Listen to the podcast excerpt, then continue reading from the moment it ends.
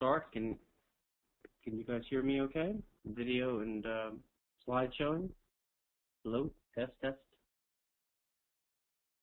Okay. Hey, uh, good evening, everyone. It's uh, 6 p.m. Central Time, U.S. Um, later for some of you, I know. Um, so let's get started. Uh, if there's any initial questions uh, about last week's lecture, uh, which I'll go over some of in a little bit, um, I'll be happy to take them now. But tonight, what I would like to concentrate on, I'll catch up on some of the things I, uh, I didn't cover last time and talk about Hoppe's views on types of socialism and the origin of the state. And uh, I don't know if I'll have time to get to desocialization. So, uh, by the way, I posted last week a couple of funny things to the forums about um, well, Drop It Like a Top, of a sort of rap thing by a friend of mine, and also a uh, facts about Hoppe, which I thought were amusing. So hope people enjoyed that. So let's go on here. So uh, quick review. Last class we talked about um, basically Hoppe's uh, place in the Austrian and liberal sort of uh, literature and uh, uh, scheme. His influences, uh, his style, his his background, his basic orientation. And we talked about basic fundamental property-based and human action-based, praxeology-based foundational concepts and principles which run through most of his work. Um, various uh, implications of the human action axiom like conflict and scarcity, choice and cost, and profit and loss, and ends and means and causality, and the uh, sort of methodological dualistic approach of Mises, which basically is looking at um, the causal world with the scientific method approach, a more empirical approach. That is uh, positing um, physical laws and then trying to test those laws to see if you can falsify your hypothesis, which is the sort of uh, standard way most people think of science. But the Austrian view is that that's one type of science. Another type of science is the social sciences, which are focused on. Can can anyone hear me, or is it just Rick that's having a problem? Okay, so I'll keep going. Uh, methodological dualism, um, uh, which looks at causal the causal world in one sense, in which in the case of humans would be human behavior, just analyzing what motions human bodies go through, uh, or trying to understand human ends and means and purposes. excuse me, which is the teleological realm. Uh, and from that realm, we know certain things a priori. Um, we know that humans have ends or purposes. They employ means. There's opportunity cost. Um, they have choice. Um, they there's a presupposition of causality. If you, if you didn't presuppose causality, you couldn't act. Because action employs means, which are scarce means in the world, which are causally efficacious at achieving your end, or which are believed to be. So an operative presupposition of action would be causality as well. Um, so these are the a priori things that come from the this side of dualism. Uh, then we talked about different property-related concepts like contract, aggression, capitalism, socialism, even the state, which are all defined in terms of this fundamental concept of property. I'm going to go to slide three. So today we're going to continue the discussion of property, um, talk about uh, the, the, how the state arises and what its definition is, um, and then talk about different types of socialism or statism. And if we have time, we'll get to desocialization, which I doubt we will actually, but that's that's okay. We can cover that next time. Um, the readings would be primarily chapters 3, 4, and 5, and to some degree 6 of TSC, Theory of Socialism and Capitalism. Also, uh, Hoppe's article on Banking, Nation States, and International Politics, which is chapter 3 of his EEPP book. And finally, Desocialization in a United Germany, which may not get to today. Okay, so let me just make one note. I don't know if I made this clear enough last time um, uh, about the concept of property. Um, many of you may have noticed that this, this word is used a little bit carelessly um, by a lot of uh, people, libertarians and others. Uh, it's used um, sometimes to refer to to the scarce resource itself, like you'll say, my car is my property. So they use the word property to refer to the thing that is owned. Um, but technically, it's more of a relationship or a denotation of the ownership right. That's a legally respected right. Now, legally doesn't mean state law. It could mean private law, but basically some kind of institutionalized, uh, legal, uh, legally recognized relationship that is a right to control a given resource. So I think to be careful, we need to think most of the time of property as the, the ownership right in a resource, not the resource that is owned. Uh, and this usage sort of goes back to the traditional usage of the word property, which has been used for hundreds of years uh, in liberal thought and in classical liberal thought. Uh, Richard Overton uh, in 1646, you know, put it this way, talking about self-ownership.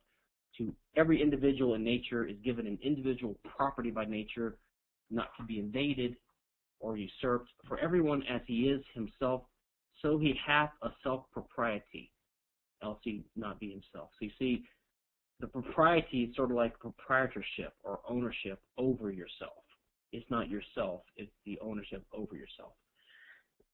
and John Locke in 1690 in his second treatise of government, you know, has this classic formulation, uh, though the earth and all inferior creatures be so com- be common to all men, yet every man has a property in his own person, and nobody has any right to it but himself. So we need to think of property as the relationship between an actor or an agent, that is basically a human being, and some scarce resource, including his own body, which is also a scarce resource. So property answers the question, who has the right to control this resource? It's not who has the actual control of the resource. Um, actual control can be thought of as mere possession or so think of Crusoe on a, on a desert island. He would actually have um, control of resources that he employs as means in his actions but he really really wouldn't have ownership because he wouldn't have any legal right because the legal right is something that other people can respect. So the legal right is more of a social concept, which is compatible, by the way, with Ayn Rand's view of rights as social um, sort of devices. Um, now, there's a, a, really good definition um, by um, a.N. Yiannopoulos. He is one of the uh, world's leading civil law scholars. He's in, in Louisiana. Uh, the civil law is one of the two great legal systems in the world. The common law, which is in England and many of the, the common, former Commonwealth or Commonwealth countries, like most of the U.S., most of Canada, um, etc. Uh, and then the other great legal system is that uh, in the continent, so sometimes called the continental system in, in Europe, and also in Louisiana in America for historical reasons, and in um, uh, Quebec in Canada and Scotland to a degree, actually, in England. Um, that's called the civil law uh, or code-based systems. And Yiannopoulos, now he's not a libertarian, but um, is striking how compatible his analysis is with the Austrian libertarian way of looking at property. As he defines in his uh, treatise, um, which actually I'll show you this, uh, I love this. This is a West series. It's it's, um, it's the civil law series from Louisiana property. Fantastic, very expensive books, but they're they're great. So this is this this book here. Uh, such great works of scholarship. Any case, um, he defines it as I have it on the page here. I won't read the whole thing, but basically I'll read part of it. Property is the exclusive right to control an economic good. Um, it's the concept that refers to the rights and obligations that have to do with the relations of man with respect to things of value. And he even goes into here about scarcity. He says that um, uh, some things are needed, and because of the demand on them, they become scarce. And then laws help govern the use of these things. And then he says property rights are a direct and immediate authority over a thing. Now, authority is sort of a loaded normative term, which means um, a legally recognized authority or right to control. Um, he has another nice compact expression at the bottom of the page here on page five, slide five. Uh, ownership is um, the fact. I'm sorry, possession. Ownership is the right to control, or you could think of the right to possess, but where mere possession is the factual authority that someone has over a thing.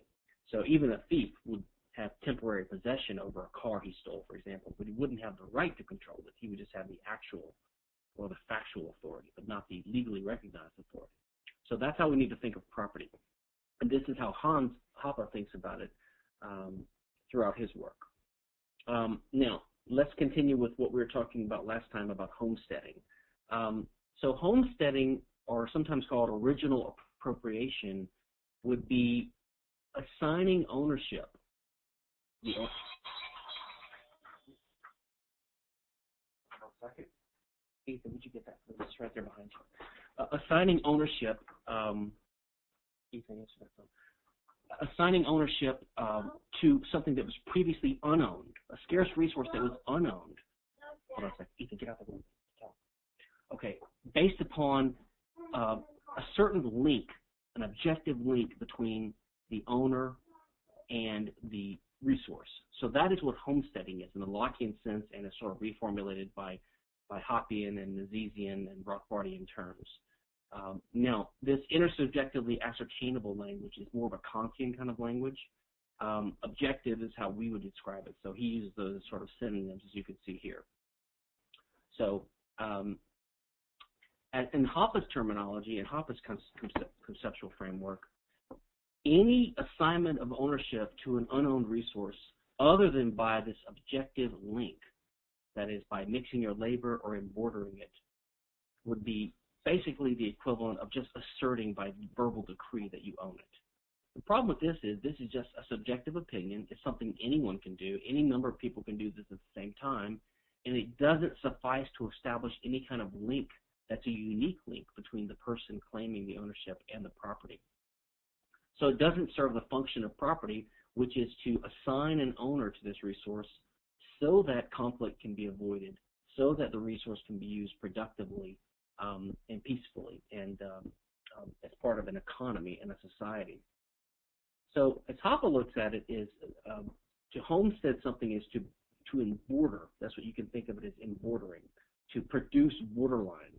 So if there's an empty field, you could build a house on it, or you know, uh, put a farm on it, or put a fence around it. So you put a border up that others can observe in some kind of way. Possessing an apple would be embordering it showing that you own it and what the limits of your ownership are by the fact of possession, for example. So there are different ways of embordering things or homesteading them um, based upon the nature of the good, the nature of the use to which the human will put it as, as a means to action. Okay, let's go on here. Now, I mentioned earlier um, um, there are several fundamental concepts, and some of them imply other concepts that are very fundamental as well.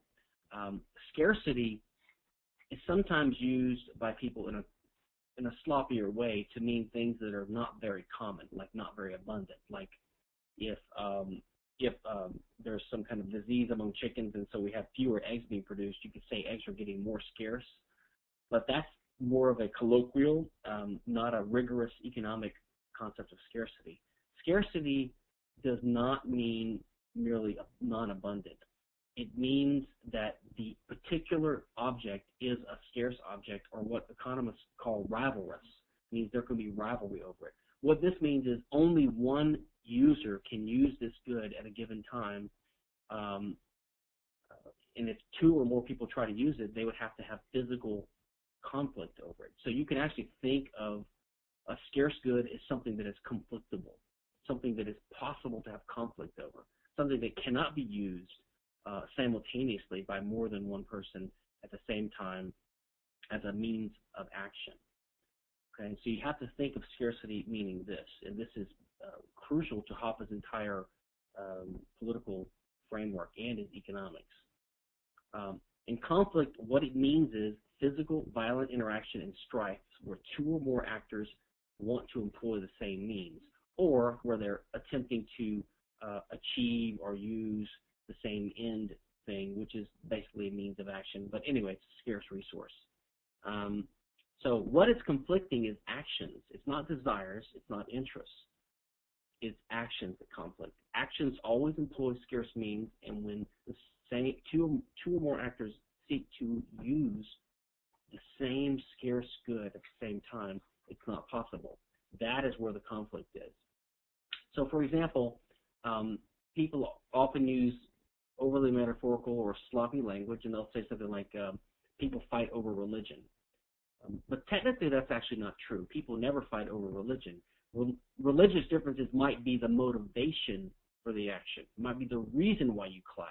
But what you're clashing over is always necessarily scarce resources, including land or bodies or the uh, property owned by uh, by people, like their money, whatever. Um, you know, so if if, uh, if one one religious group invades another to convert them to their religion, they're actually physically, you know, using physical, you know, spears and axes and bows or guns or whatever against the land and property and bodies of the people that disagree with them. There's always a, a clash over scarce resources, whereas the dispute's motivation could be a religious difference, but that's not what the fight is actually over. It's always physical means being used uh, against physical, scarce material goods. Imagine if everyone in the world were just some kind of intangible ghosts and could pass through each other and couldn't actually affect each other or harm each other. There would be no possibility of conflict or disagreement, and there would be no need for the concept of property. Okay? So again, always keep in mind about the Misesian concept of action as action is something that employs means which are scarce resources that are causally efficacious at achieving a given end. And again, you can see that by viewing human action this way, all actions imply choice. Now, this doesn't mean that there is actually free will in some kind of ultimate sense. In fact, the question is really irrelevant. Um, if you view another human being and try to understand what they're doing in terms of human action, that is teleologically, that is, you under, understand them the way you understand yourself. As an actor, having choice and values and preferences and goals and employing means to achieve ends, then you are viewing them as actors and you're understanding what they do as action and teleologically. You're not viewing them as some kind of uh, deterministic or mechanized cloud of subatomic particles following the four laws of physics. Theoretically, you could, according to Mises and Hoppe. so this is an interesting um, comment here, which um, um, uh, goes into an issue that's very controversial with a lot of people. It goes to religion, it goes to philosophy, it goes to the issue of free will and determinism. Um, and in my view, it's not characterized this way by Hoppe or by Mises, but I believe the right way to characterize what they are saying is a type of compatibilism, which I actually agree with. Um, compatibilism is the view that, in a sense, both determinism and free will are true. Um, and if you have a dualist perspective of human action, I think it helps to explain that because what it means is when you view people as human actors, you're necessarily presupposing and understanding what they're doing as if they have choice. So you can't really say they don't have choice when you're looking at them as actors. If you look at them as, you know, mechanistic meat robots, basically, um, then you're not looking at them as actors. You're looking at their behavior, not their action. And that would be the causal and um, possibly deterministic realm. So Hoppe says in Economic Science and the Austrian Method, one of his epistemological works, um, no scientific advance could ever alter the fact that one must regard one's knowledge and actions as unpredictable on the basis of constantly operating causes.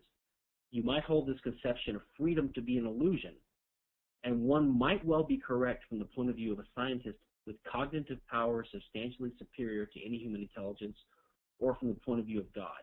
But we're not God, and if our freedom is illusory from his standpoint, um, and our actions follow a predictable path, for us this is a necessary and unavoidable illusion. So in other words, it might be an illusion. Hoppe's not really taking a stance, but what he's saying is you cannot help but regard action as being uncaused or as being uh, free, volitional. That's free will. Um, even if our bodies really follow a predetermined path as as could be seen by some super intelligence outside of our universe, um, or whatever. He's basically saying that, to me, this is a type of compatibilism because he's saying it's possible for both to be true. In the causal realm, we might be caused and determined, therefore, in the teleological realm, we view our actions as being explained um, in the human action framework, which necessarily views our actions as being volitional or making choices. Now, Mises says something similar in human action. Um, we do not assert that man is free in choosing and acting. We merely establish the fact that he chooses and acts. Now, what does he mean by you can choose, but it's not free? I think what he's saying is you don't have to take this monistic free will approach and say that we're completely free. Uh, what he's saying is we choose, and choice has a meaning. It means that the human actor evaluates uh, one or more than one possible uh, act he can perform. He makes a choice, and thereby demonstrates the one that he um, prefers. Whether it's determined or not is really not necessary to answer. And so Mises goes on. Uh, some philosophers are uh, prepared to explode the notion of man's will as an illusion and self-deception because uh, we must follow the laws of causality. He says something similar to what Hoppe says. They may be right or wrong from the point of view of the prime mover, which is God, uh, or the cause of itself. Uh, but from the human point of view, action is the ultimate thing. We don't assert man is free in choosing and acting. We merely establish the fact that he chooses and acts, and that we're at a loss to use the methods of the natural sciences um, for answering the questions why he acts this way and not otherwise. So they sort of regard human choice as a fundamental that you can't challenge, and whether or not it can be explained or is somehow compatible with the apparent determinism that comes from a scientific view of the causal world, um, he doesn't really care about. It really doesn't matter. And I tend to agree with that as well. Um, now, and at the bottom I've already gone over the uh, how dualism explains how you can approach things this way. Now, again, the various uh, fundamental concepts of cost, profit, ends, means, and causality are all implied in action. What does that mean? Well, every action is aimed at a certain goal you're trying to accomplish. That's your end. Um, and you're trying to uh, alleviate some kind of uneasiness that you feel or make the world uh, result in a state of affairs that's different than it otherwise would and that you evidently prefer. So if that happens, if you succeed in what you want to happen, then you achieve what, what we call a profit. Now, profit is not always monetary. In general terms, it's a psychic profit. That means you know, you're better off now, or at least you're better off. You assume that you will be better off when you perform the action. That is, your ex ante uh, perspective is that the action, if successful, if your predictions are right, will make you better off. That's the profit. Now, typically we speak of monetary profit. Now, now that's in a um, an advanced economy having money and a market economy, uh, or as we say, ca- a catallactic economy. Uh, that would be catallactic profit. That's sort of a type of or a subset of profit. Um, now, all action has to employ some kind of scarce means. That is, some kind of means that can help you achieve the end you want. So you can see how this way of looking at action, which is really undeniable, um, because the act of questioning is an action itself. Um, looking at action with this structure helps you see that these other concepts that are packed into it or built into it are themselves also um, undeniable. Now, one word that Mises and Hoppe use sometimes is apodictic, A-P-O-D-I-C-T-I-C, apodictic or apodictic, which just means basically ineluctable or undeniable. Something that is so fundamental and basic that you presuppose it in the very act of questioning it. So to deny it would be contradictory. Okay, now look, think of it this way. This is an important thing to get, which, I mean, I don't think I understood this this clearly until a few years ago, actually, because it's never made explicit, but it's very implicit in the work of Hoppe and also in Rothbard and Mises. So you can think of these fundamental concepts working together this way. All have to do with property manipulation and ownership. Homesteading or appropriation is how we create new property titles, and you do that by bordering. And you could call that a productive act because you're creating something subjectively into the world of commerce and human value that wasn't there before. In a way, before something, when something is unowned, in a way it doesn't really exist.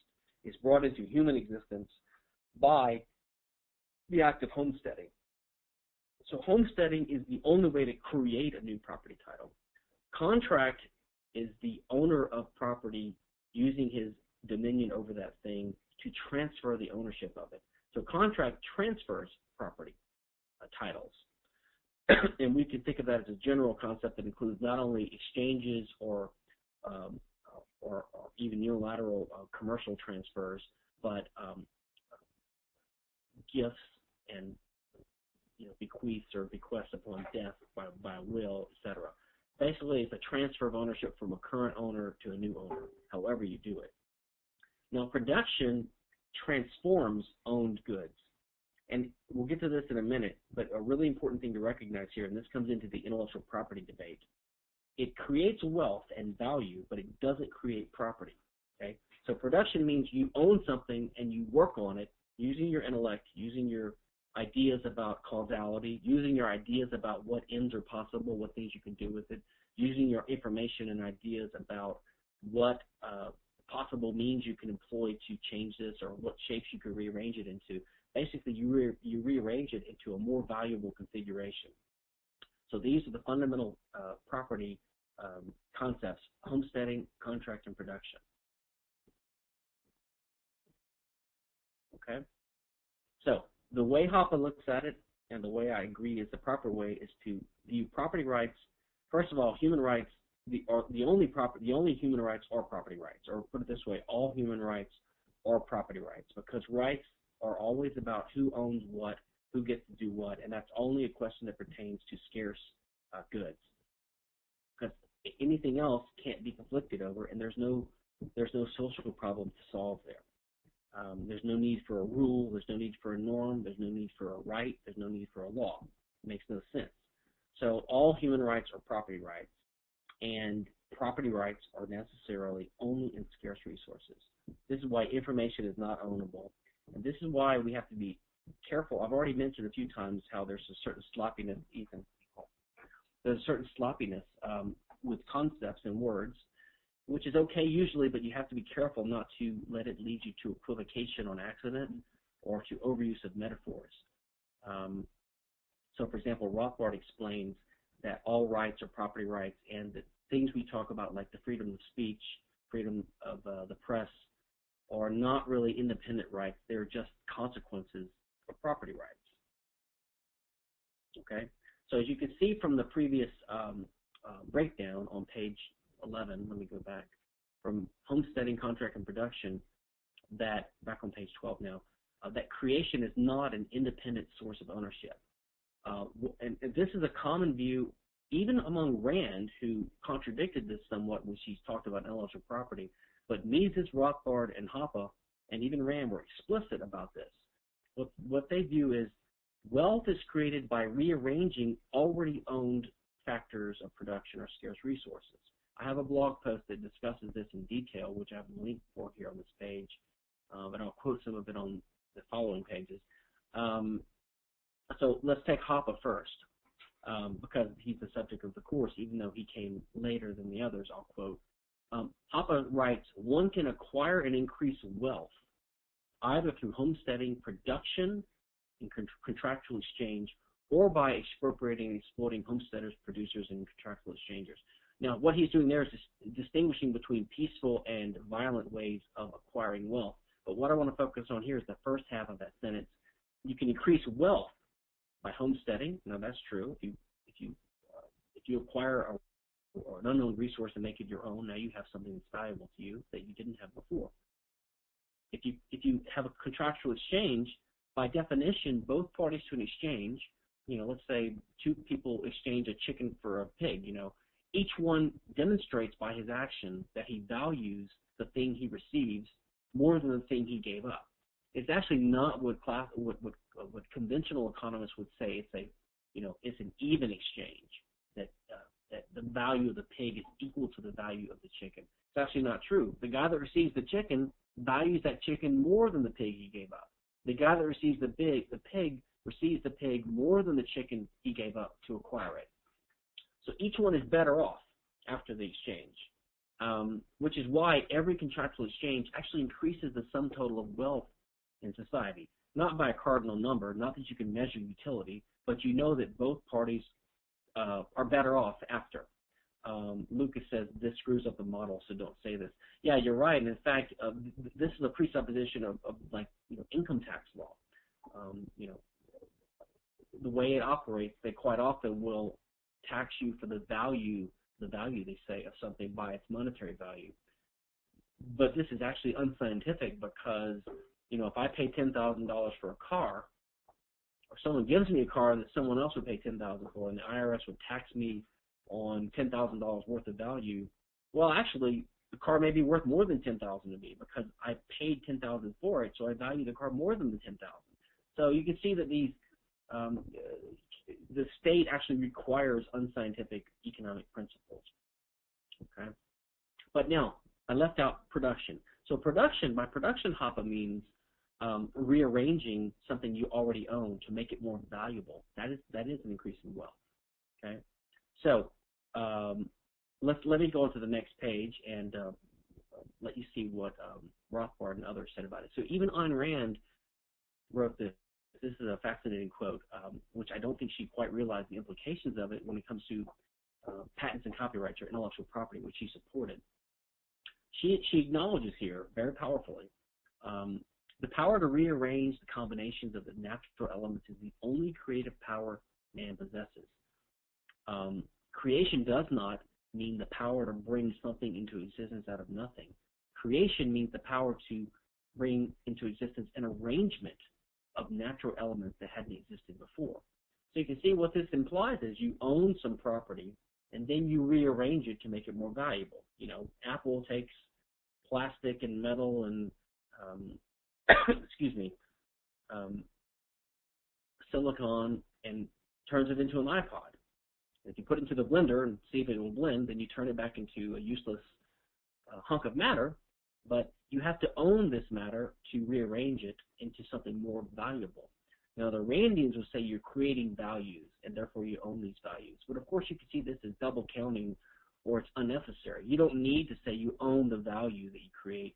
You don't need to own the product that you create to own the iPod that you fashion because you had to own the raw factors first that went into it, and you own them because you already own the property that goes into it. Rothbard says something similar. Um, man finds himself in a certain situation, and you decide to change the situation to achieve your ends, but you can only work with the numerous elements that he finds in his environment by rearranging them to bring about the satisfaction of his ends. Now, uh, some of the objectivists and Randians have accused Rothbard of plagiarizing from Rand because he used to be in her orbit. Um, but um, let me show you what Mises said earlier than both of them um, about the nature of production. He says there's a naive view that regards as bringing into being of matter that didn't exist before as creation. But then he says this is inadequate. The role played by man consists solely of combining his personal forces with those of nature um, so that your cooperation leads to a particular desired arrangement of material. No human act of production leaves amounts to more than altering the position of things in space and leaving the rest to nature. And that part means relying upon causal laws that will uh, get you what you want. But basically, they're all talking about the same thing. Okay. Now, let's switch to um, the, the origin of the state, the nature of the state, and then we can talk about different types of, um, of socialism. So this is Hoppe's, a quote from Hoppe. Let me begin with the definition of a state. Now, this is one characteristic of Hans uh, Hoppe, which I uh, have always admired, is his ability to have very clear, concise, and essentialist definitions. Um, he doesn't leave a lot of things to implication like a lot of writers do. Uh, and making it explicit, um, you know, helps to clarify just what you're arguing. And you'll see this also in Rothbard. Rothbard is a very clear writer. You can understand what he's saying. If you try to read a lot of um, political theorists of other schools, even the Hayekian schools sometimes, but especially the leftists and the Marxists and others, um, they are also very vague and slippery, and they change definitions from minute to minute. Uh, so this is an admirable quality. So his definition of the state is really good here. Um, what must an agent be able to do to qualify as a state? He must be able to insist that all conflicts, now remember this goes back to his view of conflict as conflict over the use of a conflictable or rivalrous or scarce means. Um, all conflicts among the inhabitants in a given territory must be brought to him for ultimate decision making for his final review. In particular, this agent um, must be able to insist that all conflicts involving himself be adjudicated by him or his agent. Now, implied in this power to exclude from all others from acting as ultimate judge, as the second defining characteristic of the state is the agent's power to tax, that is, to unilaterally determine the price that justice seekers must pay for his services. Now, you can see that this actually applies to any state, even a monarchy. Um, and Hans says in other places, uh, he, he, he combines the power to tax with the power to have a monopolistic decision-making uh, power in a given territory. And these are actually sort of both sides of the same coin. And in fact, either one is sufficient for the other. Imagine an agency that didn't have a monopolistic uh, right to outlaw competition in adjudication services, but it had the power to tax. Well, if it has the power to tax, then it can outcompete um, all other agencies um, because it can uh, take money from the people and uh, use it to subsidize its services. Uh, similar to the way that public or, or state schools, government schools in, in say the U.S. Um, are hard for private schools to compete with, and why, it's why private schools are a minority. Uh, conversely, if you didn't have the power to tax, but you had the power to outlaw competition, then the agency could simply uh, charge an, a monopoly price for its services, which people will be forced to use because you're preventing them from using uh, competing services. So that's the same as a tax. So basically, taxing implies monopoly. and monopoly implies taxes. Um, Edward asks, what about the mafia and the black market arbitration that escapes the state's jurisdiction? Uh, I'm not sure what, what your question is about it. Uh, if you want to elaborate, you can. But I would, I I would say the state doesn't have to have 100% complete control to exist. That's obvious. Even now, there's a black market, but the state just have has to have enough to survive and prosper um, and stay around. Now, one difference between um, no, nothing is perfect. It's just sufficient to uh, to be an institution that can survive. Um, the um, the mafia is very similar to the state. The main difference is it's not seen as legitimate. In fact, that's the primary difference. It's not seen as legitimate uh, by the people that it persecutes. Uh, it also basically taxes people um, and outlaws competition, violence to some degree. Um, but it's not seen as legitimate, so it's always um, um, the extent to what it can get away with before people start fighting back is more limited. The state uh, deludes people into thinking, primarily by democracy and the right to vote, and by employing them and giving them benefits, uh, makes people. Yeah, I think actually, Jock says the state is like Stockholm Stockholm syndrome. I actually think that's a good analogy to explain um, the mentality of people that believe the state is legitimate. They are basically victimized by the state, but they believe the state's lies that um, they need the state to survive and to have a good society. Uh, Lucas mentions private arbitration. Um, yeah, but private arbitration that's open and um, you know legal operates under the uh, sort of umbrella of state um, control and only with the state's permission. Uh, in fact, if you have an arbitration and there's a determination, you have your arbitral award and you want to enforce it, you know, if the um, if the loser refuses to comply, then you what you have to do is actually take that to a state court for ultimate enforcement and the state actually will not enforce arbitral awards that uh, it deems to be contrary to public policy. That is, uh, if you try to escape, like you know, let's say you had a uh, you made your employees sign an arbitration agreement, um, the rules of which are the rules of the arbitration agreement or, or the agency that you agree to hear it, um, don't permit uh, the employees to argue um, based upon environmental protection laws or human rights protection laws or minimum wage or pro-union legislation, well, then the, the, the state's courts simply wouldn't enforce that. Um, so it's all basically uh, puppets of the state or, or, or, operating under the state's uh, wings or control. So the, the conclusion to this, this quote by Hoppe, excuse me, based on this definition of the state, it is easy to understand why a desire to control a state might exist. For whoever is a monopolist of final arbitration within a given territory can make laws, and whoever can legislate can tax. This is an enviable position. And I have a couple of links here. I have a link to Hoppe's article, which this quote comes from. And this thinking runs through a lot of his, uh, his work. Uh, and also a blog post by me, which quotes this and elaborates on it a little bit. Okay. Now, how does the state arise? Uh, that is something that's different than a mafia that, that can only get away with so much. So Hans has a fantastic article, which um, which is now a chapter in the expanded edition of his um, Economics and Ethics of Private Property, Chapter 3, Banking, uh, Nation States, and International Politics.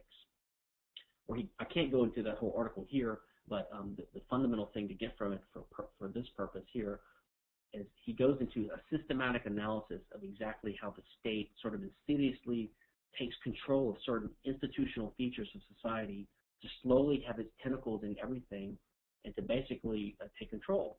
So, as, as, he argues, the state takes over and corrupts many um, institutions and aspects of life, such as uh, roads and transportation, right? I mean, all roads in society are primarily state-owned, um, which leads, by the way, in Hans's view, uh, which we'll discuss in another lecture, uh, to forced integration.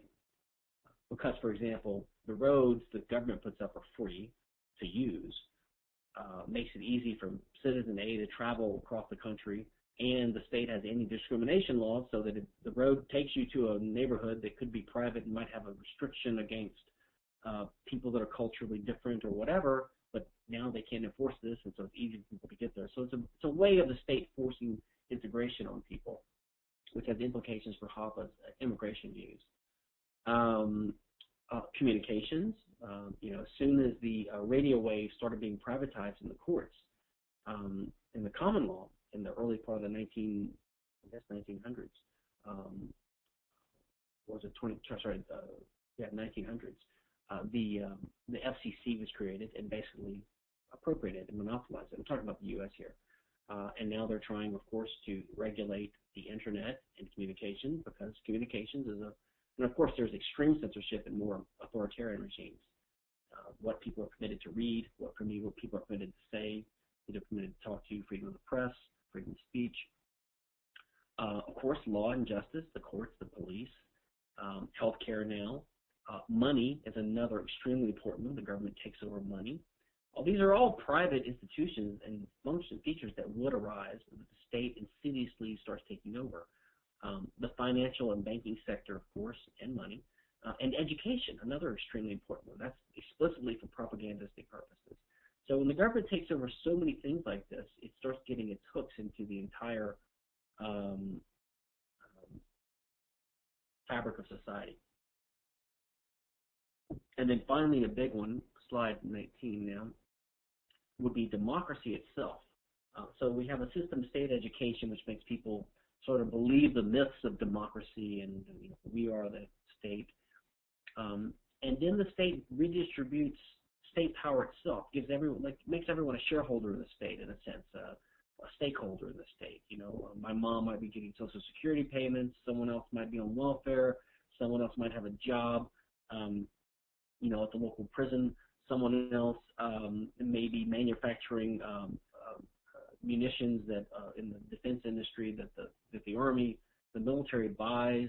Uh, someone else may be going to a subsidized school or college, uh, and so everyone starts thinking of themselves as part of the state and dependent on the state and beneficiaries of the state, and they have a stake in in, in, in by their voting and by their lobbying to um,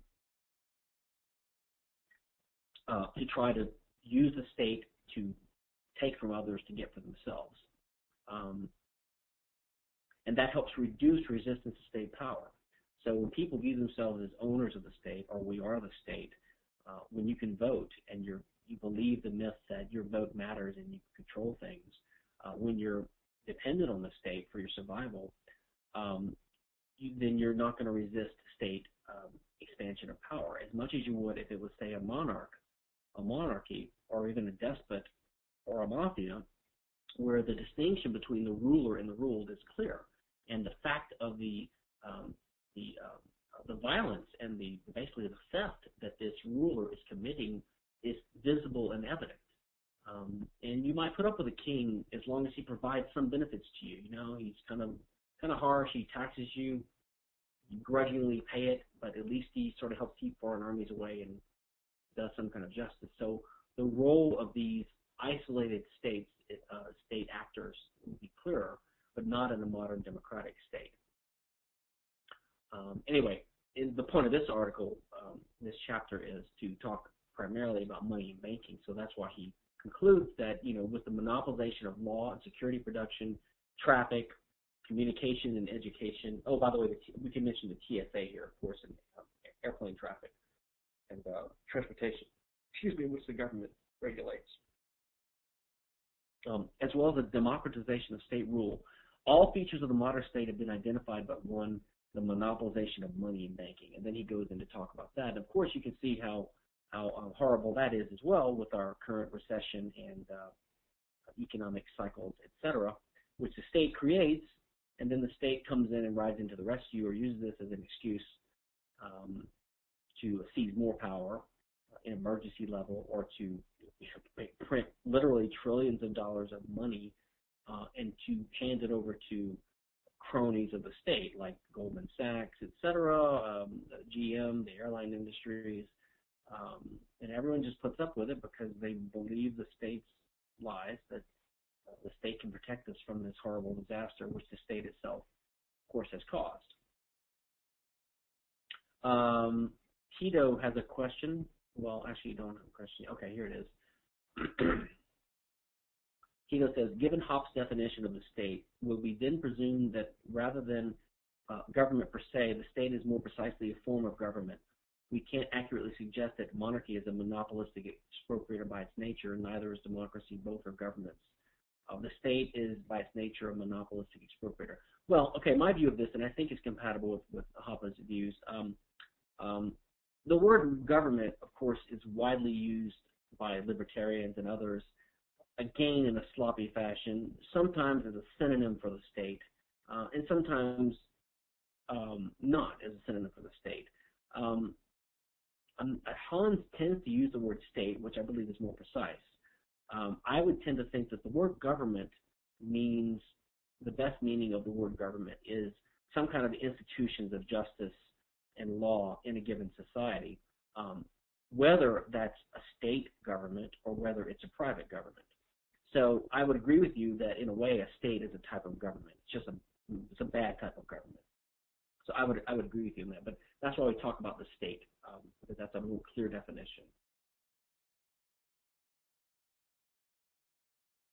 And by the way, you may notice this too. So that when the state takes all these uh, has all this control over our institutions, they gradually infiltrate our language and our concepts with this what I call classificationism. Basically, everything comes down to a state arbitrary classification. You know, like they'll say, is that a marriage or is it not a marriage? And if it is, then certain rules apply, certain don't. I mean, there's there's millions of, I mean, hundreds of these things of what an employee is, what, what if you're not an employee, then you're not subject to certain rules.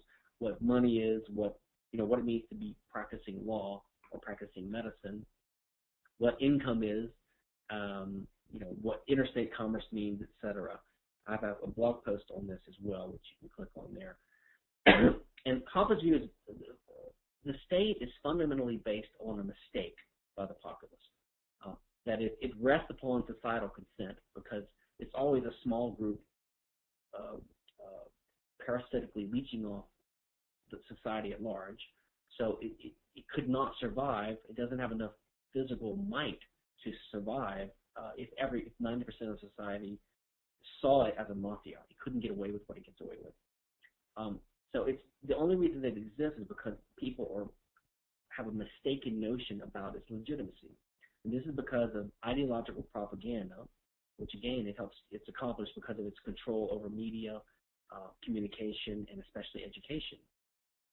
Uh, and because of e widespread economic illiteracy of the of the people, most people I believe are decent, and if they really understood the economic consequences of the laws that they support, they would be much less willing to support um, statist and socialist policies.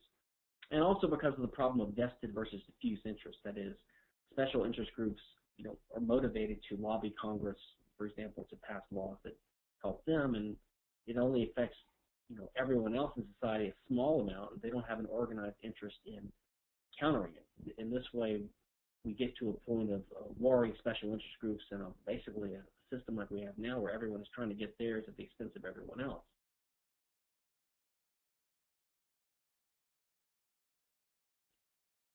Uh, by the way, I'm not much of a conspiracy theorist myself. I think Hoppe is more um, sympathetic to them than I am, and Rothbard was far more sympathetic.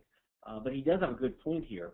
Rothbard does about, and this goes back to the state ideology point. He says that you know the state tries to uh, poo-poo the idea of conspiracies, um, um, and, and the idea look at the bottom of this quote here is that a conspiracy theory could unsettle the system by causing the public to doubt the state's ideological propaganda. So he's like he's saying that conspiracy theories are useful because they help people to distrust the state, and I think there's something to that, but that doesn't mean that they're all correct.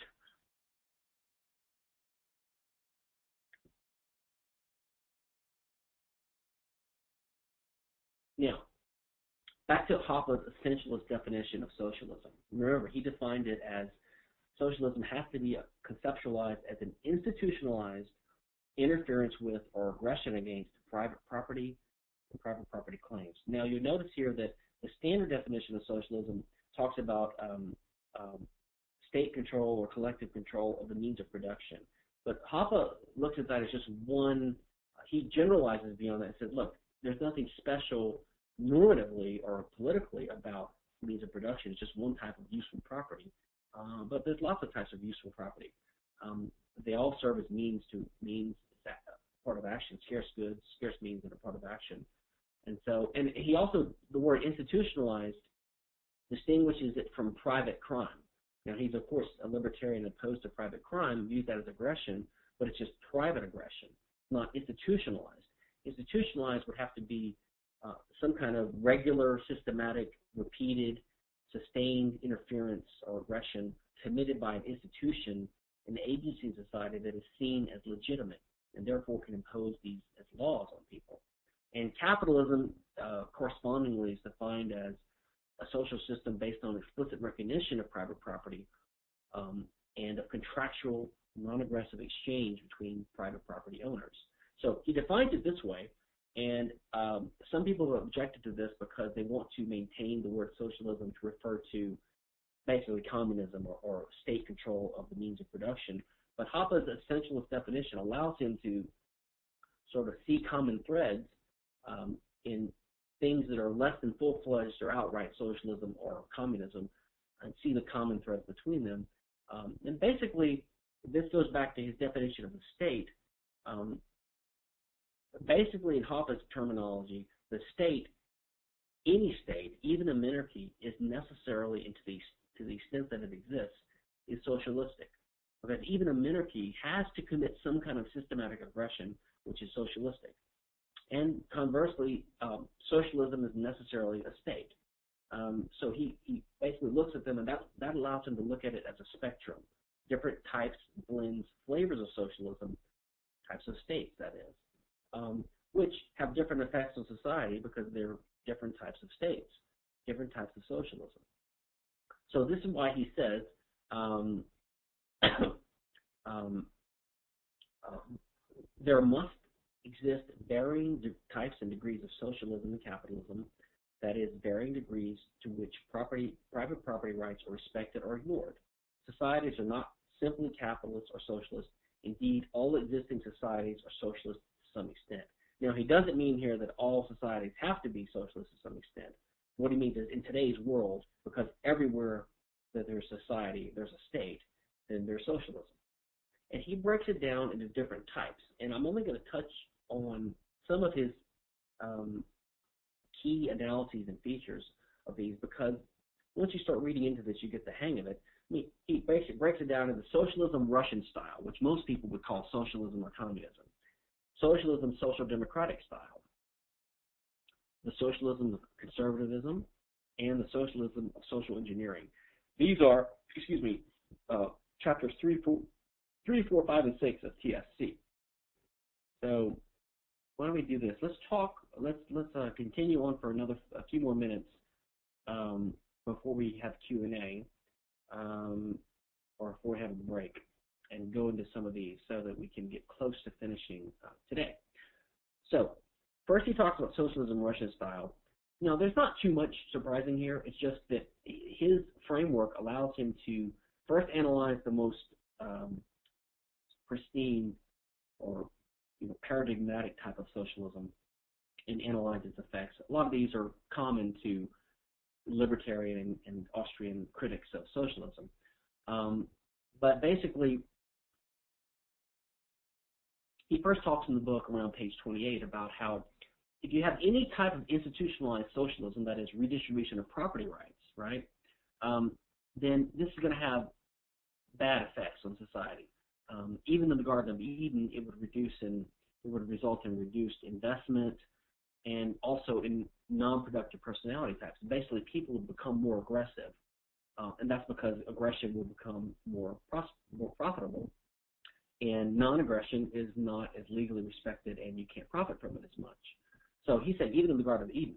But now in this chapter, he's talking about uh, what he talks, what most people call socialism par excellence. That is the kind of standard thing they think of as socialism, a Marxist sort of social system where the means of production, which means the scarce resources used to produce consumption goods, um, are nationalized or socialized. That is controlled collectively instead of being owned privately uh, by private property owners like capitalists.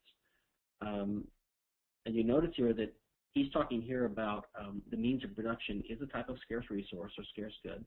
It's a means of action, but it's a subset of all scarce resources. It's the subset that is used to produce consumption goods, which are another scarce resource or scarce good. Um, now, Hans's essentialist definition, he would include both of those, um, the, the, systematic aggression against both of those as a type of socialism. But here we're talking socialism par excellence or Russian style. Um, so just a typical type of socialism most people think about. The type that um, the, the Democrats uh, will laugh when they say uh, it's ridiculous to call um, Obamacare, you know, socialized medicine. It's ridiculous to call that socialism. Um, now, in one sense, they're correct that it's not really the state control of the means of production, um, but it does amount to an institutionalized interference with private property rights. You know, the taxes needed to pay for it, the regulations that tell people what to do, or doctors, et cetera. Um, so it would have similar effects to, um, at least similar negative effects to standard socialism. Anyway, Hoppe in this chapter analyzes many aspects of communism or this Russian-style socialism. So, he, for example, he looks at the economic effects and he breaks it down into three primary effects. And one would be there'd be a relative drop in the rate of investment and rate of capital formation. And the reason is when you socialize goods, you favor the non-user, the non-producer, the non-contractors of the means of production. So, um, you know, you, you basically get what you subsidize. And this raises costs for users, producers, and contractors, so there's fewer people acting in those roles. Um, that means there's going to be less original appropriation of natural resources, less production and upkeep of the old factors, and less contracting. And these are the ways that wealth is generated, remember. So there's less wealth. Now, this is true, this first uh, effect he notes is true of all types of socialism. Um, even, even in a monarchy, you're going to have this effect to some degree, maybe not as extreme or, or severe, but the same effect. Now, a second effect is um, it's going to result in a wasteful use of the means. Okay, so that's also a way of destroying wealth because when you use uh, property for its for its most desired ends, then you have less wealth being produced. Um, uh, to keep to stay on track, let's skip over this. You can, if you read these chapters, you'll see he goes into a lot of detail about the intricate um, analysis of the different ways these different types of socialism uh, affect society. Um, so then, number three, it uh, causes relative impoverishment, a general drop in the standard of living by, by overutilizing the factors of production. And the reason is if you're a caretaker of property, then you have a different incentive to maintain it and use it effectively than a private owner would. This is sort of the uh, tragedy of the commons to an extent, uh, just a traditional incentive problem of socialism. He also mentions, lastly, that uh, socialism, Russian style, has important changes in the character structure of society, um, changes people's personality over time. And this is true. Um, makes people less alert to opportunities for profit, less productive. They don't care as much about anticipating changes in consumer demand because they can't do anything about it uh, or they can't profit from it as much. Um, they don't develop as many market strategies. So people's initiative declines, their work habits decline. Um, and then if, if, the state has to reintroduce a little bit of capitalism because they're just going, they're becoming impoverished, uh, it's too late to get the people to change. You've already ruined the whole character of a, of a, of a society. Um, and in this chapter, um, um, let's, let's go on. The, the, let's go on to this uh, the next one. Um, socialism, social democratic style.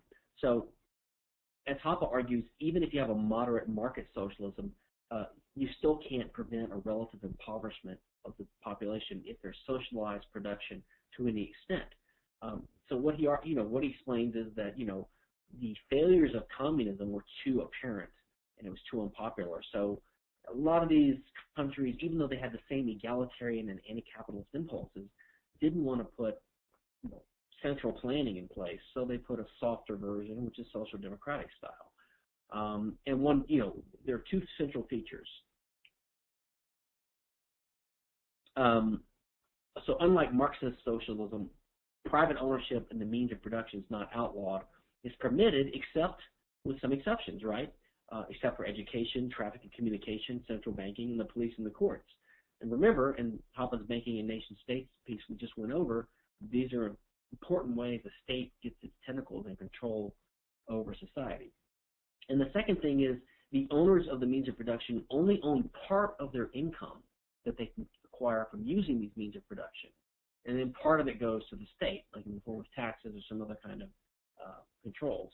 And of course, this is going to have systematic effects too, um, similar to, but not the same as, but similar to Russian-style socialism. There'll be less production, more impoverishment, um, less wealth formation, more leisure. People will value leisure more because its uh, uh, productivity is relatively less rewarding, so they're more lazier, more spend more time le leisure. Um, and then people also shift their activities to less productive activities or gray market or black market activities or things that are not taxed or taxed relatively less. Um, so it distorts the structure of society that way as well. Okay. Now, this a really interesting shift is when most people would recognize that uh, social democracy is sort of a soft type of socialism, even though it's not outright central control of the means of production.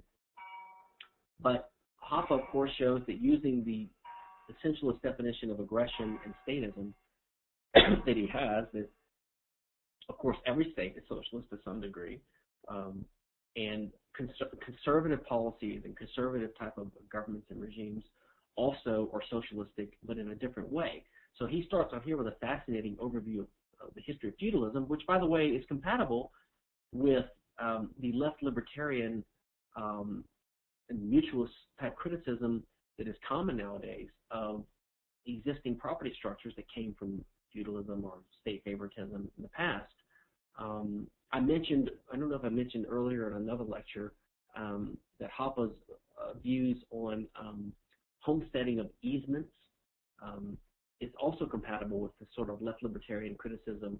You know, his idea that uh, if you have people in a community and they they're, they're traveling to the river, but they haven't really homesteaded the land, they might have homesteaded an easement the right of way over the land. And if someone then homesteads that land, they homestead it subject to the easement, the right of way. Um, this is similar to some of the complaints a lot of left libertarians have um, and the fact that this is built into Hoppe's work shows, I think, that um, that some of their concerns are already addressed by uh, anarcho-capitalists like Hoppe. Um, uh, so, for example, here he talked about, you know, the assignment of property rights to these feudal lords when they started acquiring all this property didn't come from actual appropriation or contract. They just were, were given a special privilege by the state or by the by the system, um, um, and then that allowed them, of course, to collect rents from the serfs and have extra market power and to develop these, you know, feudal feudal kingdoms. And uh, uh, and this is a type of socialism as well because it's it's an institutionalized interference with private property rights. Whose rights would it be interfering with? It would be interfering with the rights of the people that were actually using the property, for example, the serfs. Basically, it's taking their property rights from them. And of course, this is a different type of socialism than Russian style or even social democratic style, but it's also going to have negative effects. Um, Hoppe calls this aristocratic socialism. now, this is perfectly compatible with his other writings, which we'll get to in another lecture, um, about the relative superiority of, some kind of constitutional monarchy, traditional monarchy. Doesn't mean he's a monarchist. In fact, he's not. And it doesn't mean that to the extent these monarchies are feudalistic like this, that they don't have problems as well. They do. Um, but you can still say one type of state is institutionally inferior or superior in different ways than other types.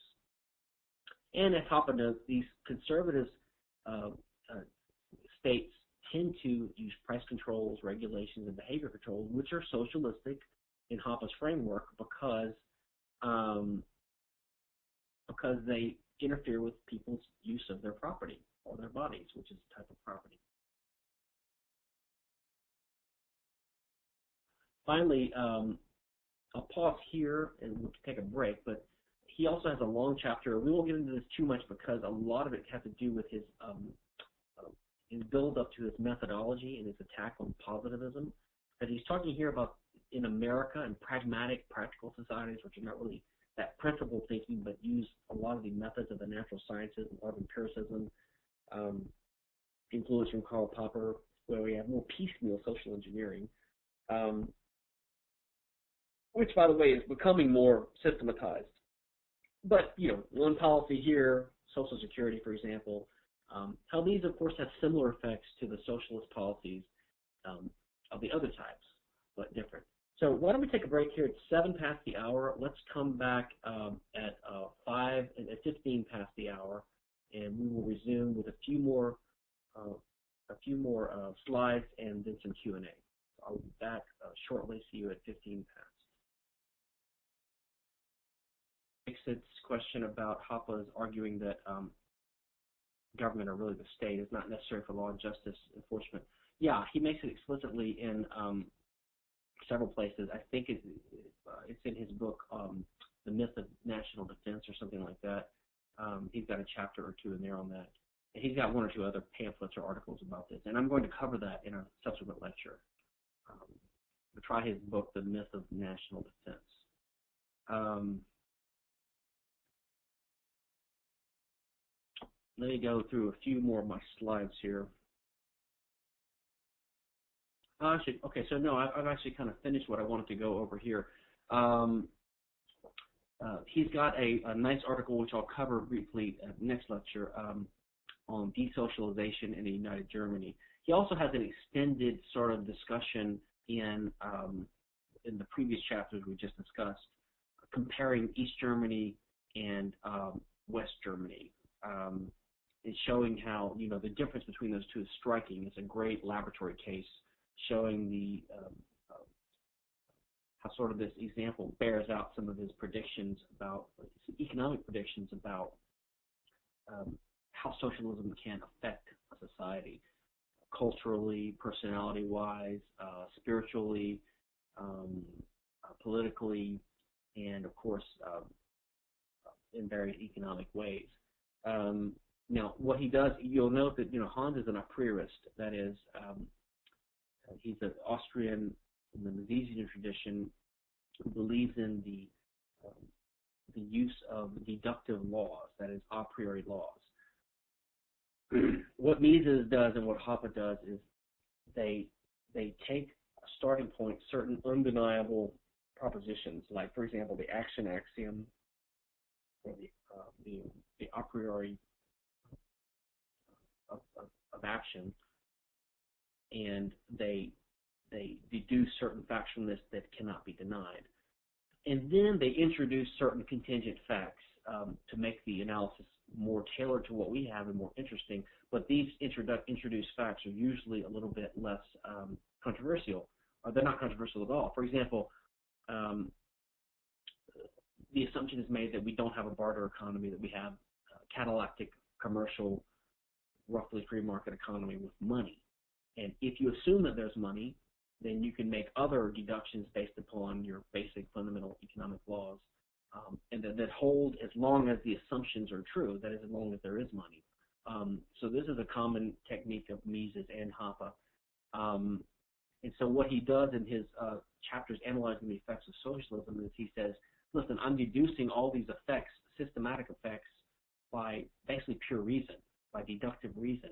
Now, he can't say what the extent of the effects are. He can say, you know, if you diminish property rights in this following way, then you can expect to see these types of consequences. There's a tendency. He can't say what the extent or magnitude is. Um, and what um, uh, what Austrians believe is that you you don't really um, you can't test or verify a priori laws, but you can illustrate them with historical examples. So that's what Hans is doing with the Germany and East Germany, West Germany uh, analysis. He's saying that, look, my preceding analysis is, is stands on its own as a deductive exercise with certain uh, empirical assumptions. But let's take a look at the West Germany, East Germany case to illustrate it. Not to test it really, but just to illustrate it and to get an idea of the magnitude of some of these these tendencies.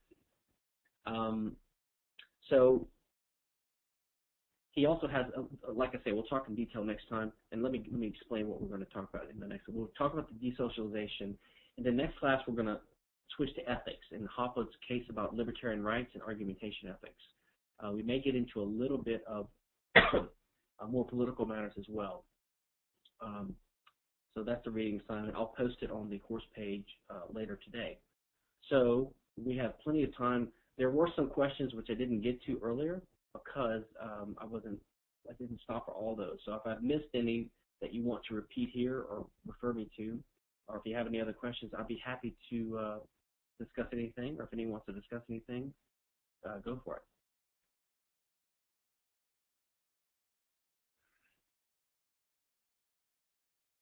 Keto Warren asked, uh, what are my thoughts on geo-libertarianism? And I assume you mean Georgism. Um, I think um, um, I think it's unlibertarian. I think it's uh, based upon bad economics, uh, kind of crankish views on value, and uh, that Austrians uh, disagree with. Um, the idea of a single tax is insane. I believe. I mean, basically, it's, it's a type of socialism because it's it's a type of institutionalized interference with private property rights. That is the right to uh, land. Um, you know, it probably would be better than what we have now if that's all you had, but it would, of course, metastasize and turn into a worse, um, uh, a tyrannical state like we have now. Um, so I don't think it's it's very sound. I don't think it makes any sense. I think it has a fixation on with on land, with land as some kind of special type of good, but I don't I don't think there's any economic case for that. I think land um, now, I don't know if Hoppe has written much on Georgism. I know Rothbard did. Rothbard demolished Georgism in some of his articles. Um, um, but anyway, the idea of tax is a bad idea, and the idea that um, you don't own the, the you know, the, the, the, the productive or the rent comes from land because you didn't create the land, you only you only improved on it or something like that. I think is nuts. Um, the libertarian idea is simply always to answer the question, who has the right to control this scarce resource? And the libertarian answer is the person with the better connection to it. And so a piece of land uh, is a scarce resource, and the original homesteader has a better claim to that land than uh, anyone else, uh, including this single taxi agency, whether it's the community or whatever. So I, I I don't agree with it, and I know Hoppe doesn't agree with it. I know Rothbard um, opposes it. So, are there um, any other questions? Anything I missed uh, in the scroll up here? See if there's any questions I missed. If I miss it, you can call it to my attention. I think most of this was your chatting among each other. I do see Jock posted Proudhon's definition of government. Let me see here. To be governed is to be watched, inspected, spied upon, directed, law-driven, numbered, regulated, enrolled, etc. You know, I mean, this is this sort of leftist conflation of authority with uh, with tyranny uh, or with statism, and let's see, do I have this on the wrong, uh, I have it on all participants. Let me see if I'm not looking at everything right. Is there something I'm missing here?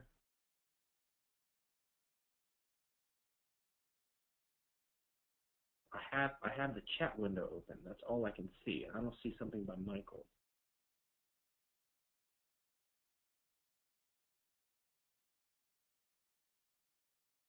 Oh, okay. Let me let me see what the the forum question is here. Um, hold on a second. There's a Moodle Moodle forum question here, which I missed. Um, oh, I don't know how I missed this. I thought I had a subscription. Maybe it was just posted. Um, okay, this is from Eric Stabe. Uh, I'm confused by what seems to be a contradiction in Hoppe's TSC this week. Let me flip back to the slide. Is this what you guys are talking about, Eric Stabes?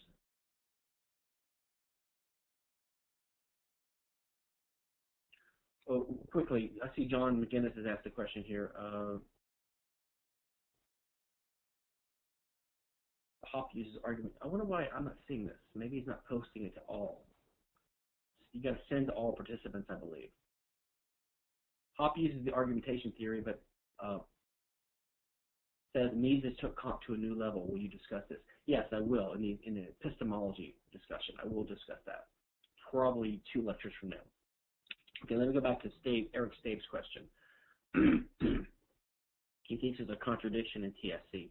In chapters two and three, Hoppe speaks of how socialist economies force people to rely on family. Let me cut and paste this here so everyone can see it. This from Eric Stabe. Okay.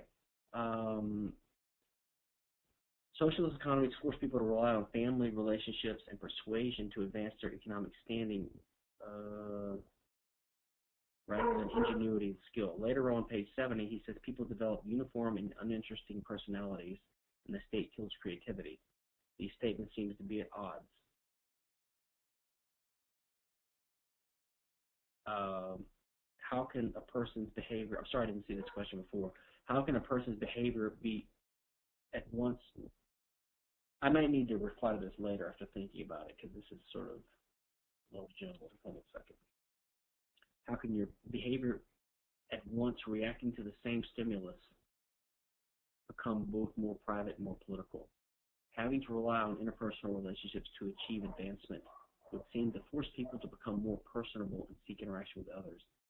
Um, I'm actually, I'd have to, I have to look at it and see. Um, maybe someone here can I'm having trouble concentrating on this right now. Um, does someone else here have a, a thought on what he's talking about?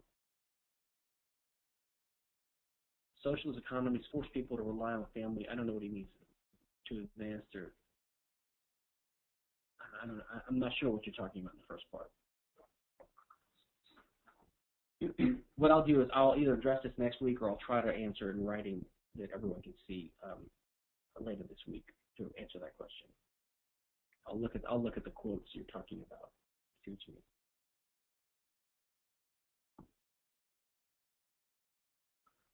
Um, Manjula Guru says in the reading, socialism is said to be liberalism in the U.S. Can you explain this? Um, I think you mean the terminology question. Um, um, I've never quite understood exactly how this bizarre shift happened. I mean, from my perspective, the word liberalism used to be uh, to denote sort of a progressive, pro-individual, enlightenment sort of improvement in the human condition, free market, classical liberalism it's called now in the U.S. Um, and somehow the leftists and socialists in the U.S. co-opted that term, where its meaning has been changed in the U.S., where liberalism means basically social social democratic socialism. Um, whereas in Europe, I believe the word liberalism still means uh, what we call classical liberalism here. I mean, Mises had a book, Liberalismus, right? Um, classical liberalism. Um, or I think in the American market they called it liberalism in the classical tradition, so people wouldn't think we're talking about Bill Clinton and and uh, the Democratic Party. So it's just a terminology thing. It's it's bizarre. Um, libertarianism has more than one meaning. I believe it has a philosophical meaning having something to do with free will. Um, and of course, it's the word civil libertarian is usually a leftist sort of ACLU type term that refers to people that believe in personal liberties but not really economic liberties. So words just have different meanings. Edward Dim, do you prefer a term to refer to yourself as a non-left libertarian? Well, I actually, I mean, I'm sympathetic to a lot of the insights of the left, and I'm sympathetic to the argument that a lot of our um, history came from the left tradition. Um, there's also intertwining with the right in some ways. I, I think that the left-right spectrum is a flawed way of looking at things, and I think they are both types of socialism, and they are both wrong, and they both have more in common with each other um, than we have with either of them. And I don't think libertarianism is either left or right.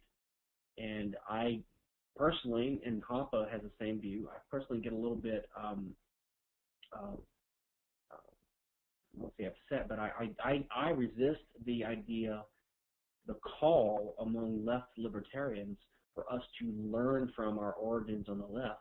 Um, I mean, I'm all for recognizing the insights of left libertarians, but as for the, the pure left itself, I think they're utterly evil.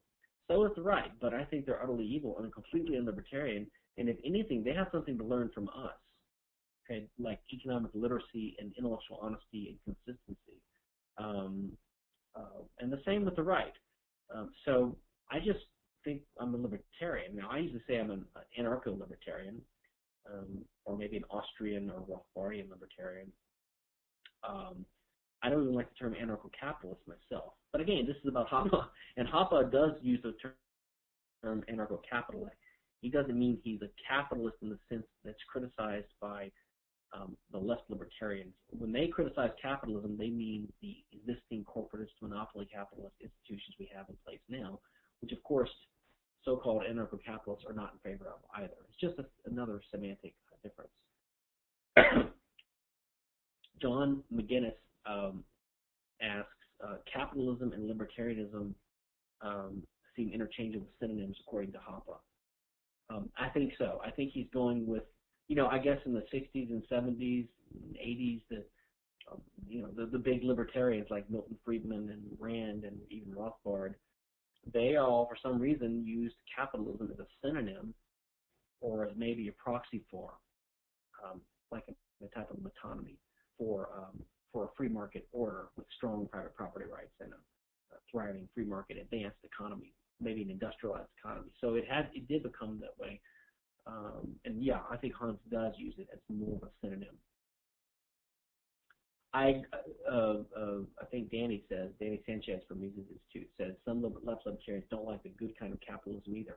I agree with you. This is my problem with their with their use of the word capitalism because if you try to corner them and say, well, what we mean by capitalism is this, so we don't really have a disagreement, they will still disagree with you, saying, betraying that for some of them it really is substantive. For example, they um, they will say that, well, you know, um, we're against authority, libertarians, authoritarianism, and you know, being bossed around, pushed around by bosses, this kind of stuff, um, which sort of buys into this Marxist leftist uh, view of human nature and the economy and exploitation and alienation from your labor and all these kinds of things, which I think is not, first of all, it's not part of libertarianism, and I don't think it's compatible with it.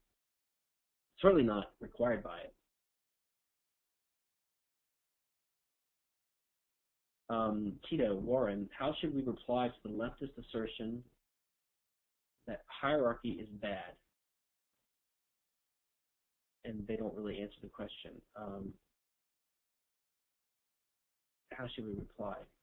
Um, well, because it's well, first of all, it's not. I, I think it's not a clearly defined term. What is what does hierarchy even mean? I mean, libertarianism has a clear conceptual framework. When we talk about scarce resources, property rights, aggression. These are all really clear. We oppose aggression. We think aggression is unjustified or immoral. Now we have our reasons for this. That is our fundamental view. Um, and any kind of law that you want to set up that would prevent um, something that you think is bad, like hierarchy, um, if, if the hierarchy is not aggression, then a law against it is aggression, and we oppose that. So we have a really simple view. So if they would define what they mean by hierarchy, some types of it are wrong, like the state's hierarchy, um, or laws that impose state power, or they give power to some actors like unions, giving them the power to force businesses to negotiate in good faith with them, etc., then we oppose that because it violates property rights. Um, this is the problem with leftists, I believe, is they, they don't really think clearly. They don't have clear concepts. Um, um, so I, I mean, I don't know what to say. They, if people don't want to be rational and think clearly, I don't know how to communicate with them. But I would say that you know it's obvious that some types of hierarchy, if you use a broad term, are justified. You know, natural hierarchies, um, family relationships, um, societal relationships. I mean, hierarchy just means some things are ranked higher than others in some ways. We can't be completely egalitarian. I mean, maybe give them the Wilt Chamberlain example from Nozick's Anarchy State and Utopia, where he says that let's say we have a completely egalitarian society where everyone's equal, but then we have freedom, and you know everyone wants to see Wilt Chamberlain play basketball because he's great, so they all voluntarily give him a quarter or a dollar or whatever, and after a while he's going to have an unequal distribution of wealth. Yet it was done totally um, legitimately. No one's rights were violated. So the only way to stop it would be to come in and prevent people from trading voluntarily with each other. Uh, and that, but that would be a type of hierarchy. So you can see how it could arise. So it depends on the process. Um,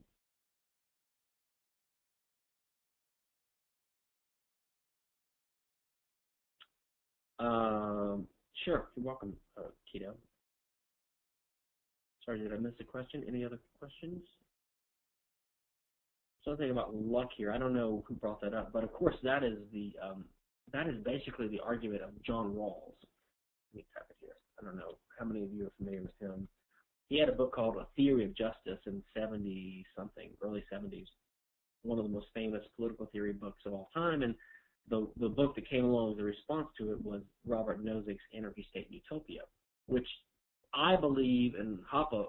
By the way, if you look at the introduction um, to Ethics of Liberty, Murray Rothbard's Ethics of Liberty, written by Hoppe, the introduction written by Hoppe. He's got a great section in there where he just totally, totally devastates Nozick by comparing him and his approach to Rothbard. I mean, he argues that you know Nozick was more of a flashy kind of guy, a razzle dazzle guy, a dilettante, uh, not not a systematic thinker, not a foundational thinker, unlike Rothbard, who's systematic and careful and rigorous. And so it's no surprise that Nozick wrote his book and never responded to criticisms, and um, recanted of his libertarianism to a degree uh, later on. Um, and actually, Anarchy State and Utopia is uh, an argument in defense of the state. Most people think it's an anarchist argument. It's not. It's an argument in defense of the state, how an anarchist state could be justified. Um, but in any case, uh, John Rawls' argument that Nozick was replying to was that people are born with, some people are born um, by luck with better skills or social status than others, and that's unfair that they can benefit from that. Therefore, we can justify imposing a type of egalitarian leveling effect on society, um, etc. Danny asks, um, well, let me let me continue this real quick. Uh, Jock says um, Rawls doesn't doesn't prove a rationale for having coercive mechanisms of distribution um, you can diagnose the same problems as the veil of ignorance, but still find voluntaristic ways of dealing with them. Um, yeah, I agree with that. Um, but I think he, I don't know if he does, but I know that his, his argument is used to justify redistribution. Uh, of course, I think it, it, fails, so I agree that he doesn't actually provide a rationale. but I do think the veil of ignorance argument is very um, um, uh, problematic. Uh, yeah, Kathy Cuthbert is right. Uh, Harrison Bergeron is the Kurt Vonnegut story. Actually, Hoppe cites that um, that story in um, I think it's in the Theory of Socialism and Capitalism, or the other book that we went over tonight. One of his footnotes, he talks about that. It's, it's basically the state imposing egalitarianism on people's was it looks or capacities or skills, you know, handicapping people that are better than others to make everyone equal. Okay, Danny asks, um, in TSC, Hoppe uses the term conservative socialism and in general uses a negative connotation of the term, referring to people using the state to coercively conserve their place in society. In later works, he uses that term in a positive way. Uh, what explains the shift in terminology? Well, I think he's, uh, in the positive sense, um, I think he's talking about cultural conservatism. So he's talking about um, traditional, culturally conservative values, like the importance of natural elites and family ties and natural leaders and um, private institutions like marriage and uh, the home and uh, maybe small cultural communities that you know. So, so he's using it in that sense there that he's in favor of, and he's explaining there how the state undermines and erodes that, and how in the absence of the state these things would be more important and would supplant a lot of the institutional functions that are poorly accomplished by the state uh, now. But I think in the first usage, conservative socialism, I think he's um, um, he's referring to feudalism basically, and also the, the, the Republican or the conservative sort of parties um, opposition to change and the use of the state to prevent change and to preserve people's place in society. So I I suppose the word has uh, many meanings, like a lot of words, and he's using it one nuance one place. I don't think they contradict each other. I think it's just a little confusing because the same word is used in both.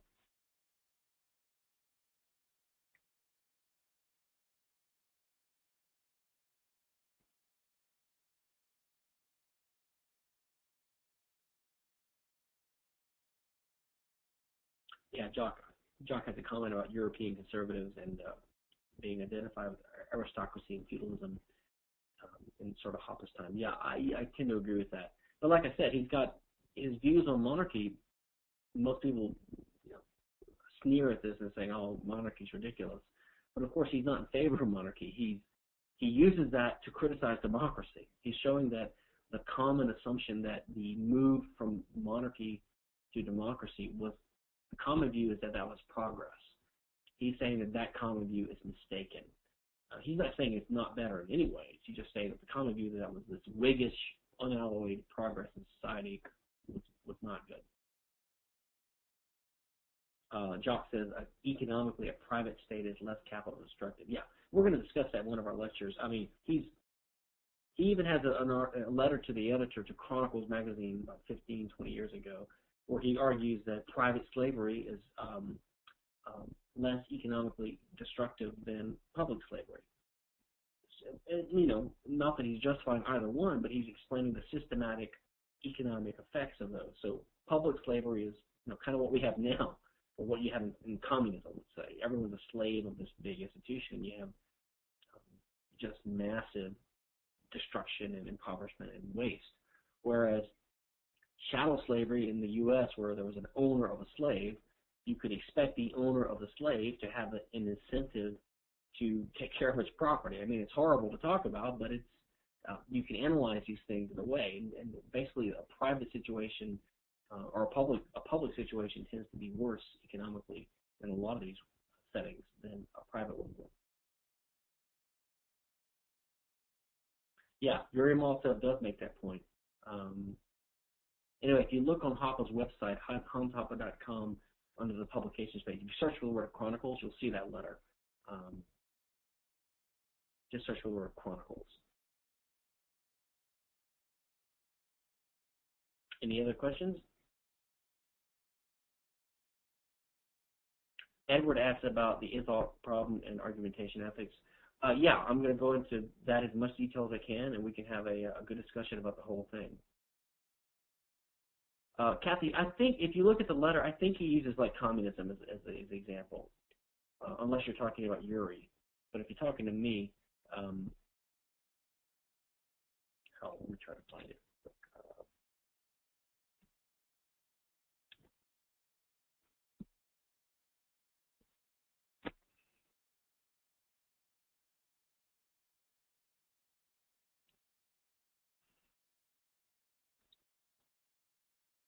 Right here. And I, I, I don't have it in front of me right now. I'll just I'll give you the link. Here it is right here. Oh, this was a long time ago, I think, before he was um, really well known, and this is just a letter to the editor to um, to Chronicles. So I don't think he got much for that. Although his uncharitable critics could seize on that if they wanted to. Um, Danny says, is it true that Rothbard derived the homestead principle from self-ownership, while Hoppe does the opposite, deriving self-ownership from the homestead principle? That we own ourselves because we're first users of ourselves. Um, I don't think that's quite right. I think, okay, and we'll talk about this next lecture more in the argumentation of this, but um, my perspective on it is this. I think Rothbard actually didn't derive it. Rothbard sort of states this natural case, like we've done already in the first lecture here, uh, like Hoppe does as well. And he just takes it as sort of intuitive, illogical consistencies from not accepting it. Um, but I think he takes it as sort of a given that we own ourselves. Hoppe, I don't think he he he um, he says we're first users. That's his argument for property sorry for my poop barking. There's someone walking by. Um, Hoppe's argument is Hoppe's argument is that you you own a resource if you have a better link to it, connection to it than anyone else. In the case of owned resources, external goods, yeah, the first user has its best connection to it because it was previously unowned, and you have a better connection than anyone else. But his argument in the case, and I wrote, I wrote about this in my argue, my article on um, how we come to own ourselves, how we come to own ourselves. Uh, it's on my website. Remember the Mises Daily. Hoppe argues that the reason you have a better connection to your body is because you have direct control over it. Now, in a way, that's just a way of restating the Lockean idea that you're a self-owner if you think of ownership as a as an actual thing rather than a normative thing. You are the actual owner you are the natural owner, the one who actually does control your body.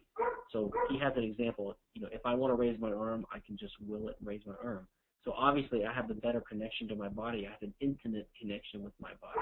My personhood, my identity, is intimately bound up with this body because I'm the one actually directly controlling it. Um, that is his argument, and um,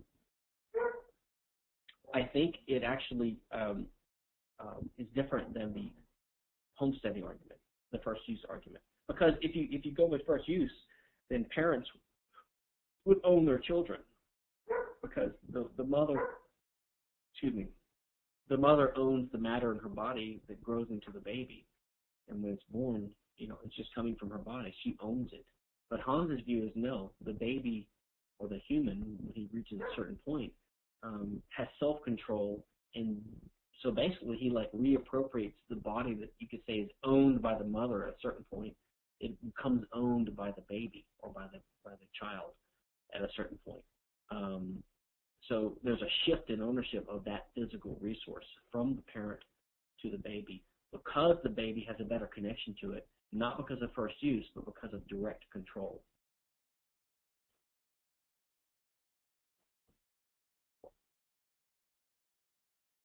Any other questions?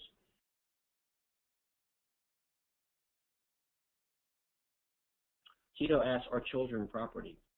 Um, I don't view children as property, and I don't believe Hoppe views children as property. I think the, the view um, the view is that um, um, children are self-owners, but there's a, there's like a continuum or spectrum when they develop from um, a state where they need care and, and, and someone to be a guardian for them. So I think the view is that a child has rights, say a very young child has rights, um, but doesn't have full capacity to to make decisions, etc. And so the presumption is that the parent who has a natural link to the child is presumed to have sort of the implicit consent of the child to be his decision maker for his interest, like a guardian, until he reaches a certain level of maturity. So the parent is a guardian. That's why I believe that the Hoppe and Rothbardian view would be that, you know, if a parent abuses a child, then the presumption is overcome that this human being is the one the child would, we can assume the child would appoint to be his guardian to exercise his affairs for him. And it would go to some third party who could adopt the child or rescue the child or whatever. Um, says, are they stewards of the child? Yeah, I mean, the, the word in the law is guardian or, or in the civil law, tutor or tutrix. Um, so yeah. Um, is there a claim to parenthood until the child reaches maturity? I think there is a claim to parenthood, but the claim is um, there's two different claims. There's a claim of the parent with respect to the child, and that relationship with respect to the outside world. With respect to the outside world, um, the outside world has to respect the child's rights and views the parent as the spokesman for the child. So, you know, the child doesn't consent to being abused by an outsider because the parent makes it clear that you're not going to do that to my child. Exercising, speaking for the child.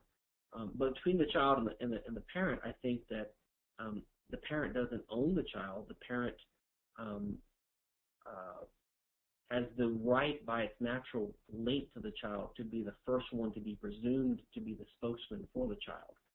Now, I personally believe that the parent has obligations to the child, positive, legally enforceable obligations, uh, as I argue in that argument in that article, how we come to own ourselves. Um, I actually am not sure that Hoppe agrees with that because um, I think he is pro-abortion rights, although he hasn't written much on this.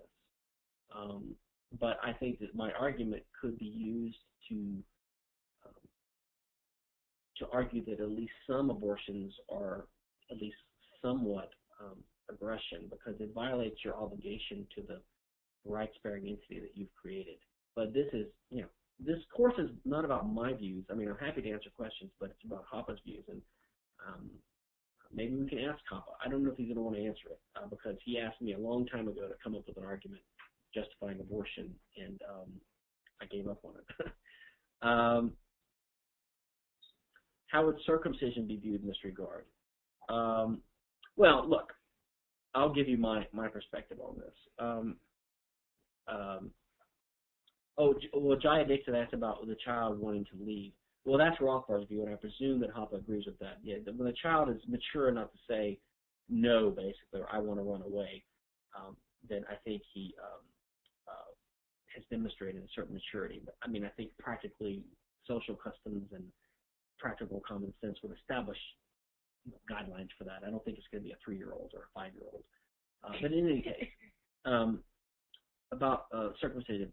I mean, look, I've read all the debates about this. Um, my view is that like female circumcision would be uh, such an unnecessary and, and, and, mutilating type of act that if the parent does that, you wouldn't you would the parent would lose their they would lose their right to speak for the child because most people would assume that the child would not appoint such a person to be their guardian.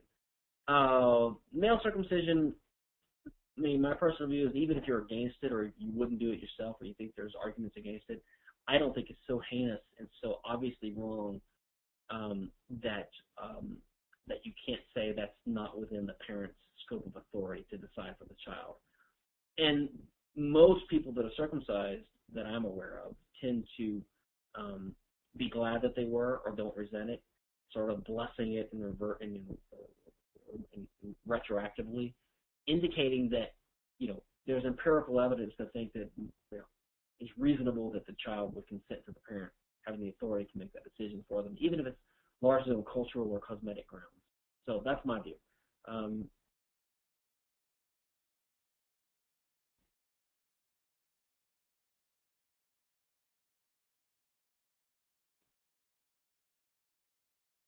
oh, well, some of you are talking about Block's view on evictionism. Um, again, I'm actually uh, Hoppe has hardly written on abortion that I'm aware of. Like I said, I believe he's loosely in favor of it, um, which we all have to be in the sense that we, we would not want to empower the state to have that invasive power to police these types of private matters. So, as a practical matter, we pretty much have to be pro-choice, legally speaking. Um, um, but I wouldn't be surprised if he he would take a dim view of it in the later stages, like like I would. You know, whether he thinks that's a type of aggression or murder, or just immoral or unseemly, I don't know.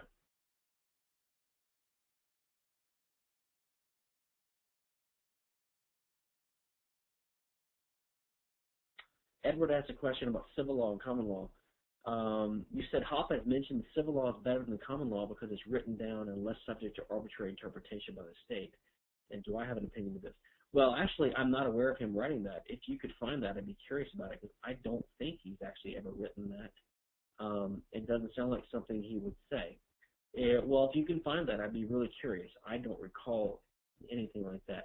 Now, I wrote a long article on the civil law in 1995 for the JLS when he was the editor, and he published it. So maybe he was getting something from that. Um, I'm from Louisiana, which is a civil law jurisdiction, and I have written a good deal on it. And I do, um, uh, I do think that the civil law is superior to the common law, but not because it's written down, but just because it comes from the Roman system, which has better legal, cleaner legal concepts than the common law system um, both the common law and the civil law are basically written down now. I don't think that, I don't think, and I don't think Hans would think that being written down is really su- a superior aspect to it. Now that is the view of some legal positivist types. Um, but if you find that, I'd be happy to look at it. I'm actually curious. So uh, if he actually thinks civil law is superior than common law in some ways, um, this is news to me, but it could be for the same reasons I do. I think it's just better because it's a more scientific, more rational foundation for law. Yeah, please let me know. Yeah, exactly. Kathy says the Constitution is written, and where did that get us? And I know Hoppe is just disgusted with the U.S. Constitution and views it as a mistake. Um, so I don't think he would fixate on the written aspect of it. And again, like I say, the common law is written down now. Cases are cases are published in written form, and there are, there are treatises that summarize and you know um, systematize and categorize it in a written form. So I, don't think that's the difference. Yeah, Jock talks about how the origins are about monopoly, being the common law across the land. Yeah, of course, there's elements of that in the civil law as well. Uh, in Roman law, there was one law. For, ah, now I'm forgetting the term there was one law for the Roman citizens and one law for the outsiders. Um, there's actually a Latin or some kind of term for that. Um, Ius gentium, I think. ius gentium. Uh, Ius gentium. Some other a term for the other.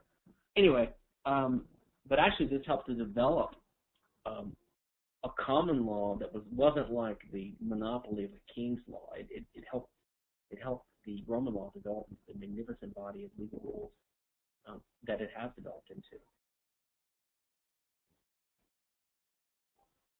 But maybe someone can Wikipedia that term, and make sure I'm thinking it right. But I think it was Ius Gentium and, uh, anyway. If anyone's curious, I'll try to find it and talk about it next class. Well, we're almost 30 minutes over. I don't mind going over, but I know some people are very late, and people listening to the lectures later uh, tend to get annoyed if we go too long because um, they don't have any predictability.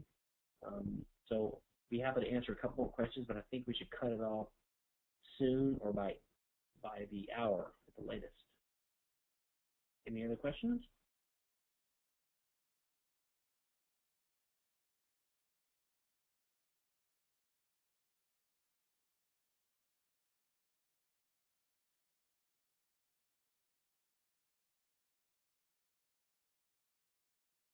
Okay, it's getting late for everyone, so thank you guys. I enjoyed it. Good questions, and we will pick this up with argumentation, ethics, and rights uh, next week. Thank you all much.